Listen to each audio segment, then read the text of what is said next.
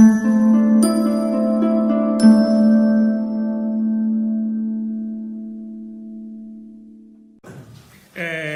l'interpretazione dei sogni. Sigmund Freud. Ragazzi, ragazze, bimbi, bimbe, alunni, alunne, stiamo entrando in un'opera che ha sconvolto il mondo. Un'opera che nel 1899 Freud aveva già pronta e decide di aspettare alcuni mesi a pubblicarla perché quest'opera non poteva essere un'opera che ricollegava anche in chi leggeva l'Ottocento. L'Ottocento non c'è più. Quindi aspetta il 1900 per vedere 1-9 davanti e in pratica l'interpretazione dei sogni è il biglietto d'accesso per entrare nel XX secolo. Il mondo cambia, cambia il secolo, il 1900 è un anno che tra l'altro tutti si aspettavano no? eh, che accadesse qualcosa, invece a volte non succede mai niente nello 00. Qui accadono due cose non storicamente, non è tanto il dato storico, ma filosoficamente importanti. Muore Nietzsche, l'inattuale, proprio in quell'anno, e esce l'interpretazione dei sogni di Sigmund Freud. Allora, cosa capisce Freud? Che se la notte noi abbassiamo i meccanismi di difesa, siamo meno reattivi, no? Eh, la notte quando dormiamo noi siamo inermi, no? se, eh, se, arriva uno e ci prende a bastonate, eh, di, non è che abbiamo una capacità reattiva, se vedi arrivare ora uno con un bastone, te ti fermi, riparti. Quindi eh, noi abbiamo meccanismi di difesa allertati durante il giorno, per cui io sono entrato qui e c'erano quelli che ancora non avevano avuto il voto, che si aspettavano un'interrogazione, eccetera, erano più allertati degli altri, eh, quelli che... Cioè, mettiamo, quando uno dorme, i meccanismi di difesa si allentano, non del tutto, non del tutto o una parte di noi rimane vigile. E questi meccanismi di difesa che si allentano ci permettono di sognare, perché una scoperta che non fa Freud, una scoperta antica, la mente continua a lavorare non producendo più un materiale logico, ma producendo un materiale onirico, il materiale dei sogni.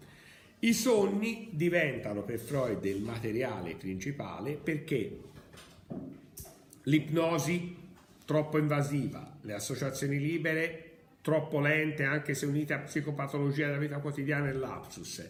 I sogni sono, definizione di Sigmund Freud, la via regia per accedere all'inconscio. Eh, dalla narrazione dei sogni fatta dal paziente l'analista si fa un'idea di qual è l'intervento che si debba fare o le cose che dovranno essere ascoltate di più. Cosa succede nel sogno? Nel sogno i meccanismi di difesa si allentano e si abbassa la censura. No? Cosa vuol dire? Vuol dire che se eh, Irene gli viene un impulso ora e mi tira una stucciata nella vita reale, questa stucciata, come la domata di Tartaglia a Berlusconi, eh, rischia di essere pagata cara. Ma non soltanto nel fatto, anche ammettiamo che Gianni dica, guarda, ho capito che un atto di rabbia si chiude qui, però il rapporto fra me e te diventa un rapporto che è inquinato da questo, quindi poi devo farmi carico emotivo di un professore che mi guarda in un certo modo, i compagni di classe che dicono, vabbè Giannini a Canoni, una stucciata, cioè la cosa è avvenuta. Se io sogno di dare mannaie nella testa del Giannini, le taglio proprio il collo che poi lo ricucio, riparte e taglio. Io se sogno non mi prendo la responsabilità di averlo fatto. Non è che poi la mattina dopo eh, il Giannini mi guarda e dice ma te mai no, tagliato il collo, eh, presa a bastonate. Cioè quindi ho una dimensione di libertà maggiore, ma sicuramente c'è un significato. I Giannini ti significa qualcosa, altrimenti non lo prendevi a bastonate, no? Che poi non è nemmeno detto che sia un significato negativo. Magari eh, io vorrei diventare come Giannini, non ce la faccio, per, e allora lo prendo a bastonate per abbattere queste immagini di me. Oppure Giannini è quello che mi sta tormentando l'esistenza, la mia vita da diciottenne sarebbe meravigliosa se non ci fosse lui che tutti i giorni interroga e quindi mi scatta questo meccanismo perché la censura si abbassa. È chiaro questo? No? Vi torna? Questo è proprio banalissimo. L'abbassamento della censura. Che attenti, però, non è che la censura scompare. Eh. Chiaro? I sogni non è che sono incondizionati, privi di censura, perché se io mi sogno un qualcosa che è troppo forte, poi dopo sto male tutto il giorno, poi dopo eh, non riesco nemmeno più a essere libero io. È chiaro questo? No? Eh, quindi io faccio degli spostamenti, dei quali poi parleremo. Nel sogno, ci dice Freud, ci sono due contenuti, il contenuto latente e il contenuto manifesto. Contenuto latente e contenuto manifesto. Contenu- lo dice la parola stessa. Contenuto manifesto, io, se si segue è poi più facile capire e non fare domande dopo. Contenuto manifesto è eh, quello che io riesco a raccontare del sogno quello che mi ricordo, la narrazione del sogno, quello che io ho rielaborato e riorganizzato. Contenuto latente sono tutti quei significati impliciti dentro il sogno che non ho avuto il coraggio di far emergere o per ecologia mentale non potevano emergere tutti e che diventano quel materiale molto più importante del contenuto manifesto che è il materiale su cui l'analista lavora per tentare di risolvere alcuni miei problemi inconsci. È chiaro questo? Ma anche nella vita noi abbiamo dei, delle dimensioni latenti e delle dimensioni manifeste. Se io mi arrabbio fortemente con Giulia perché dice una cosa, ok? E questa stessa cosa la dice Lisa e non mi ci arrabbio, il contenuto manifesto qual è? Io mi sono arrabbiato con Giulia perché Giulia mi ha detto una cosa e questo torna. Ma perché con Giulia ho provato quei sentimenti di rabbia, eccetera, che non ho provato con Lisa? Allora, cos'è il significato latente di quello che simboleggia Giulia per me? È chiaro? Vi torna questo concetto? No? Quindi contenuto latente e contenuto manifesto. Ma qual è il materiale che va a comporre i sogni? Il materiale che va a comporre i sogni è un materiale, ricordatevi sempre la seconda topica di Freud, altrimenti non se ne esce, è un materiale che viene dall'Es. L'Es è questo calderone, questo bolleggiume, quindi c'è tutta mie, la mia voglia, le mie volontà, io voglio, la, mia, quel, la rabbia che io vorrei spaccare la testa a quello, vivere questa situazione, cioè c'è una libertà totale. Questo calderone no, che il superio mi frena, viene il superiore in quel momento diventa leggero, leggero, leggero, leggero, un pochino rimane, è quella censura, l'ess viene fuori e nel sogno io sono libero di immaginare e di sognare cosa voglio fino a un certo punto, ok? Quindi c'è questo altro, quindi per questo quando io narro un sogno, narro un qualcosa che deriva dalla mia profonda interiorità No? Il, il, sogno quindi fa emergere questo, abbiamo questo materiale onirico, abbiamo questa rielaborazione tramite il sogno e nel sogno poi ci sono tre parametri che mi aiutano l'analista a leggerlo meglio. Questi tre parametri del sogno sono spostamento, eh, scusate, prima condensazione, spostamento e rappresentazione. Cos'è la condensazione? No? Io in pratica la sera quando vado a letto, come tutti voi, ho avuto tanti momenti belli, momenti brutti, eh, cose che, che rifiuti, no? Incontri una persona, non la saluti perché ti rifà emergere delle cose quindi cerchi di evitare, poi ti sei scordato di averla incontrata, ma la notte questo riemerge. Quindi però cosa succede? Che il materiale che io ho raccolto durante il giorno è veramente tanto, ho vissuto tante emozioni, tanti ricordi, tante cose si sono messe insieme. Allora cosa succede? Il sogno le condensa.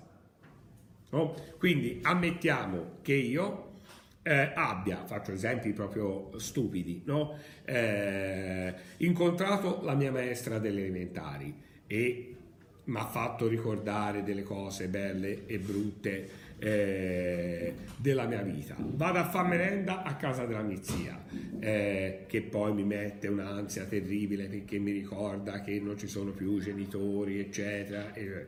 Eh, ho interrogato Camilla e gli ho dato un voto che poi mi ha prodotto un senso di colpa perché forse gli potevo dare di più. No? Eh, quindi a un certo punto io mi sogno d'essere a scuola accanto a Camilla di banco. Eh, Camille gli chiedo se mi passa il compito e Camilla non me lo passa. No? Ar- allora arriva la maestra e mi porta un merendino. La mia mi brontola perché non ho fatto compiti, esco dalla classe e c'è un drago che mi aspetta. No? Cioè, i sogni sono meravigliosi. Salvatore Dalì ha lavorato tutto sui sogni perché i, i sogni fanno saltare anche le categorie spazio-temporali. Eh? Cioè, beh, io sono qui che parlo in classe, però anziché esserci Lisa c'è la mia zia che ora non c'è più, è morta, poi eh, immediatamente guardo fuori e sono all'isola d'Elba, a un certo punto sono già sulla nave, su, dalla nave mi trovo in un deserto, in un deserto c'è un drago, cioè eh, sono meravigliosi perché se quello che diceva Salvatore Dalì, Salvatore Dalì dormiva no? con penne, la tela pronta, il pennello, in maniera tale di svegliarsi durante la notte e mettere subito il sogno, allora ti vedi no? L'animale feroce sulla nuvoletta che guarda, l'orologio steso perché è diventato come un asciugamano, cioè quegli elementi che sono, infatti se siete stati a Figueras, la casa di Salvatore Dalì, eh, peccato non fate gite, eh, eh, eh entrate e vedete no, una, eh, ho sbagliato a dire questo, una macchina impiccata in giardino. Quindi il materiale onirico ai massimi livelli. È chiaro? No? Allora, eh, il materiale onirico è un materiale dove... Però la condensazione cos'è? È un principio di ecologia mentale. Io non posso pensare alla mia alla maestra, a Cavilla. Unisco tutto in una scena. È chiaro? E, simbolo, e, quella scena mi vuol dire quello. Camilla mi può rappresentare lo stesso la maestra che non mi passa il compito, la zia che mi brontola, in un attimo. Essere un significato di tutto questo. È chiaro questo concetto? Condenso perché tutto non potrei elaborare. Quindi è poi un principio artistico, no? In una scena ti metti un significato simbolico che narra tanto. E il sogno è arte. Il sogno è arte pura. Siamo tutti artisti. Spostamento allora, io ho, se ho un desiderio feroce di uccidere Tommaso, no? E però ti sogni di ammazzare Tommaso. E non, è che, non è che ti svegli e stai bene. Eh? Dice, ma non è successo, era un sogno, però stai male. Quindi la censura opera ti dice te non sei in grado, non hai, guardate che siamo fatti bene e male, non hai poi la capacità emotiva di reggere a un sogno del genere, ti produrrebbe troppo senso di colpa. Quindi fa uno spostamento di primo livello. Picchi Tommaso, cosa che nella realtà non potresti fare, te lo vieteresti, nel sogno te lo concedi. È diverso, è chiaro? Mm. Spostamento totale. C'è un sogno, raccontato in un convegno di analisti, perché il sogno cosa, in pratica cosa ti dice? L'S, che concetto terribile è, è meraviglioso e terribile. L'S lo posso eh, coagulare a una dimensione etica. No. Cioè, dice, io no, voglio ammazzare uno non è giusto, ma, è, è, non è che è giusto o non è giusto, lo voglio, è diverso, poi non lo faccio, cioè frammentalizzata agito ci passa... Eh, c'è un passaggio, io ogni tanto ho un desiderio, ma veramente feroce, lo sento, cioè ogni tanto mi creo anche proprio le vostre immagini e mi immagino come stare bene nel vedervi spiaccicati nel muro, no? quando lo studiate, eccetera, così. Poi però dico, no, poverini, però spiaccicati nel muro, se mi dispiace, cioè aiuta anche a creare il senso di colpa, no? Eh, dice, ma via, poverino, eh, forse sono io che sbaglio, eccetera. Ma non è che questo vuol dire allora li posso spiaccicare nel muro, no? La censura mi dice mentalizzalo, ma non, non devi agire. Nel sogno la censura si abbassa ulteriormente, quindi posso anche spiaccicarvi nel muro, ma magari non uccidervi. Ammettiamo che arrivi uno spostamento totale, io l'immagine che ho di me come insegnante non è questa, io sono piuttosto aggressivo, è che sono un tipo pacato, buono, che non urla mai, che dialoga con i propri studenti, che non li va a urlare nel muso dicendoli zitti, non avete diritto al dibattito, eccetera. Non fa queste cose, ma sono un professore pacato, democratico, garbato, di stampo nordico, no? un professore islandese. Eh? Eh, allora, e io a questa immagine mia ci tengo molto. Allora cosa succede? Che magari io mi sogno di essere molto garbato con la classe, di essere educatissimo.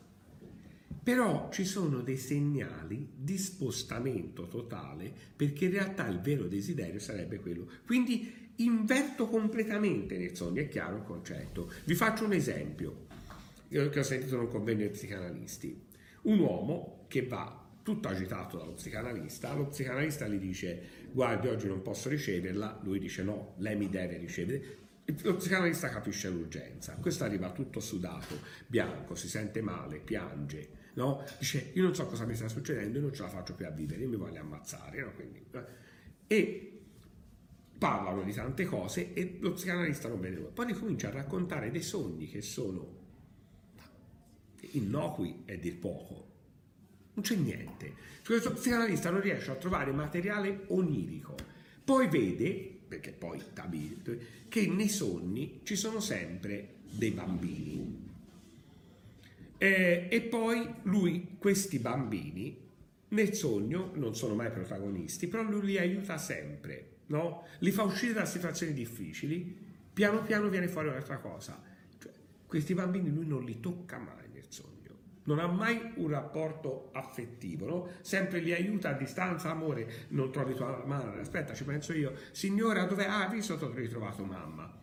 Alla fine viene fuori che quest'uomo aveva e stava fortunatamente eh, censurando la propria dimensione di pederasta. Lui era attratto sessualmente da bambini. Anche qui è un discorso etico. Se uno lo è, è essere. Non è che lo posso eh, mh, mm, giudicare perché è quello. Lo giudico se agisce, è chiaro? È lì la differenza. Però lui non ce la faceva per l'idea che aveva di sé, nemmeno a dirselo, nemmeno a narrarselo, non aveva mai avuto una pulsione di questo tipo. Però cominciava, qualcosa gli stava venendo fuori e lui aveva paura No? Gli stavano nascendo dei nipotini dalla figlia, due gemelli, quindi aveva paura perché questo le aveva scatenato eh, l'idea che i bambini vanno protetti, però lui era il primo che non li proteggeva perché aveva queste tendenze che fortunatamente la censura, vedete il superio che uno dice è tutto negativo, meno male esiste il superio. Quindi lui non, è, non, solo non aveva il coraggio di farlo, fortunatamente, non aveva il coraggio neppure di pensarlo, neppure di mentalizzarlo e tanto, tanto meno di agirlo, ma neppure di sognarlo. Però ah, va a chiedere aiuto.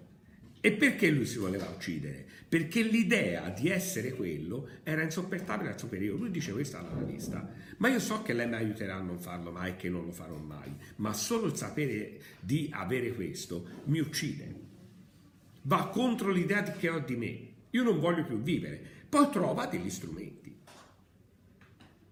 di compensazione, è chiaro? Quindi com'è che noi usciamo dai problemi? Essendo consapevoli di averlo. Se, se io nego un problema, eh, non, non, lo affronto mai. È chiaro questo concetto, vi torna bene, no? Quindi quello è uno spostamento totale. Uno spostamento parziale invece è il caso di un altro ragazzo, perché si capisce meglio, che va dall'analista, questo è un ragazzo giovane, bello, pieno di donne, va dall'analista e dice che lui è sconvolto no, dal fatto che tutte le notti si sogna di fare l'amore eh, con una donna formosa, bella, mora, no? Einstein dice, vabbè, censura perché fa lo fa, no? poi il pomeriggio lui ha donne, ha cose, cioè, cioè, quindi perché c'è questo tipo di censura? Non riesce nemmeno a capirlo perché ci sta così male. Poi viene fuori che lui in quel momento ha un problema economico, eh, questo problema economico è stato risolto dal fratello che lo ha ospitato eh, a casa sua e quindi lui vive col fratello, la moglie del fratello, i nipotini e eh, la moglie del fratello è bionda, bella e magra. Quindi lui cosa fa? Sogna una donna che non somiglia a sua cognata per negare un'attrazione che in quel momento lui aveva per la cognata e che gli faceva solo schifo l'idea di avere. È chiaro? Anche qui. Il fratello ti aiuta, eccetera, poi ti vai a letto con la cognata, ci può, si può dare un giudizio etico, ma che tu abbia un'attrazione per la cognata non è che uh, è l'S che lo decide, non è che lo puoi decidere te di non averla, però te te la neghi perché ti autocensuri, non riesci neppure a sognarla e sogni una che somiglia alla cognata. È chiaro? Alla fine di tutto, dopo la condensazione e lo spostamento, c'è la rappresentazione. La rappresentazione con cosa coincide? Col contenuto manifesto quello che posso narrare del sogno. I sogni a volte sono ricorrenti, no? Ricorrono, addirittura a puntate, no? Sogni una cosa, desideri di sapere come va a finire e magari chiedi al tuo inconscio di ritirarla fuori, a volte ci riesce, a volte no, a volte le richieste enormi che fa l'inconscio, l'inconscio le nega apposta perché le chiedi troppo, no? Io una vita che dico al mio inconscio fammi sognare mamma, almeno la rivedo, eh, vent'anni è morta, via, e me lo fa, oppure me lo fa ma io non lo scordo, perché altrimenti, cioè noi non ci ricordiamo tutti i sogni, perché se ci ricordiamo tutti i sogni, bravo, eh, questi sogni poi ci potrebbero anche devastare. Quindi qualcosa la mattina ci scordiamo, no? Infatti, se voi eh, no, lo psicologo è una cosa, l'analista è un'altra. Se andate dall'analista e lavora sull'interpretazione dei sogni, spesso vi chiede la mattina di alzarvi un po' prima, avere un tempo e scrivervi subito sogni, no? Perché poi nel corso della qualcosa addirittura Betty come reminiscenza nel corso della giornata, dice ma cioè me lo sono sognato, è avvenuto, no? Perché magari è una piccola cosa, quindi li confondi troppo. Invece segnandoti, no, arrivi a costruire tutto questo. Sogni ricorrenti sono sogni che più persone fanno lo stesso tipo di sogno, il fatto che eh, l'esame che voi affronterete a giugno-luglio è meno devastante degli esami degli anni 50-60 è dato dal fatto che ancora oggi eh, il sogno dell'esame di maturità è uno dei sogni più ricorrenti, no? più persone lo fanno, in anticipo lo fanno dopo, anni 50-60 era l'incubo, no? perché voi, eh, era un esame pre eh, 68, l'esame è stato riformato nel 69, dove si dava l'esame su tutte le materie, uno dice come ora, ma si poteva essere anche rimandati a settembre in alcune materie, quindi rifare l'esame, no? cioè, è andato male però tutto sommato, no? come facciamo oggi, no?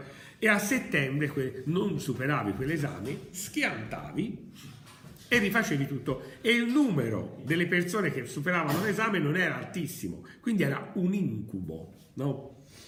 l'esame di maturità. Ancora oggi ha un grande significato perché ha dalla percentuale, poi se uno continua a uscire, a non venire, arrivare tardi, magari la percentuale aumenta, però la percentuale che ci viene data dei cecchinati all'esame, no? dove il cecchino li spara, li colpisce, è veramente esigua e per bocciare a questo esame uno ci deve mettere proprio un bel impegno, no? Però te vedi dei ragazzi, no? eh, che arrivano con 65 all'orale, che vuol dire che hanno preso eh, 20, anzi con 70 all'orale, a volte li vedi arrivare, 25 di credito e 45 agli iscritti, sono già passati potrebbero mettersi a sedere e dire non ho voglia, non ti rispondo, ah, ah guarda te sei pelato. e te li potresti bocciare. Sarebbe il mio sogno, il mio sogno è quello, sarebbe di rifare l'esame, arrivare già promosso e ti dico, ah sì, non ti rispondo, non lo so. Ah, è una meraviglia. Nessuno lo fa perché poi lo senti, perché poi dici, ah, a questo punto voglio 100, voglio 100 e lode, no? Voglio... Cioè, gli obiettivi si ritarano. E quindi l'esame è comunque un'angoscia e un incubo perché ho visto anche gente che non se l'aspettava minimamente di poter arrivare a 100 che non gli fregava nulla ma quando ha visto che era possibile gli è venuta l'ansia. Non c'è ora devo studiare quindi l'obiettivo si costruisce. Quindi è un momento della vita dove per un periodo che voi purtroppo non avete ancora iniziato ma a breve dovrete iniziare se volete fare un buon esame la testa va all'esame no? la testa va completamente all'esame, quindi eh, maggio, giugno sarà il momento del mio riscatto.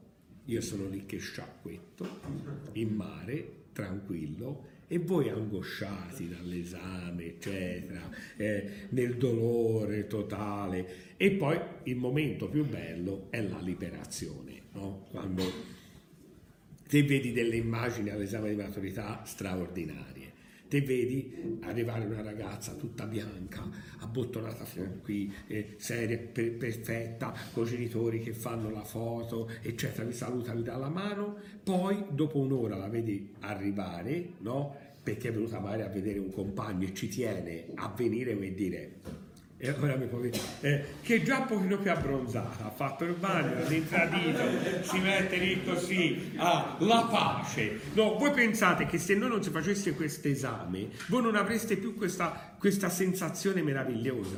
Sem- la vita sembrerà bello tutto. Dice, boh, ah bene, vado al bar, va bene, ah, ah, ah, ah, bene, guarda un po' Granducato, va bene, cioè, tutto è bello, no? Sto così, ah, vado a trovare nonna. Era anni che non sapevo nemmeno più se era viva o morta, però la vado a trovare, no? Cioè, eh, cioè sono libero, libero, i neuroni sono liberi. La lettura più importante che potete fare è la gazzetta dello sport, oltre non riuscite dopo l'esame, no? Perché non ce la fate a farvi richieste culturali, no? A ogni... Se vi chiedono cosa si fa stasera, eh? Cioè, perché na, scatta un meccanismo per cui la testa non ha più voglia di impegnarsi a niente, non, non ha più voglia di chiedere altro, non vuole più sforzi, ammesso che l'esame si faccia e guardo chi entra e esce, perché si potrebbe anche non essere ammessi all'esame, se è scritto nel video il ricatto morale del professore che crea l'incubo di stanotte voi sognerete l'esame, grazie a queste parole, no? Perché poi dipende molto. Un mio amico che è stato in collegio dai frati, aveva, dice, aveva questi frati, lui è roba vecchia, uno che oggi ha 90 anni, quindi, viveva, quindi non avevano la luce, quindi vivevano nel buio totale, e lui gli andava a raccontare delle fiabe dove i bambini che si muovevano, arrivava un drago che li mangiava, tutte le gambine, ma ora dormite tranquilli. Eh?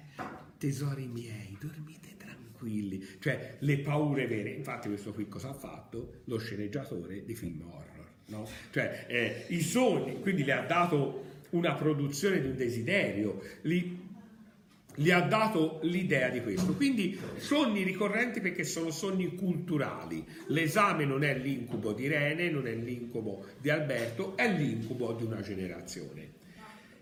Poi sogni che ritornano, ho fatto bene a venire in motorino, siete saggi, ci vengo una volta l'anno, eh, indovino sempre. Eh, eh, sogni eh, che invece vanno a puntate, no? Sogno a puntate, per esempio un sogno che più donne hanno fatto è il sogno della guardia del corpo, non tutte lo fanno nello stesso modo, ma più o meno eh, vi racconto un elemento stereotipato.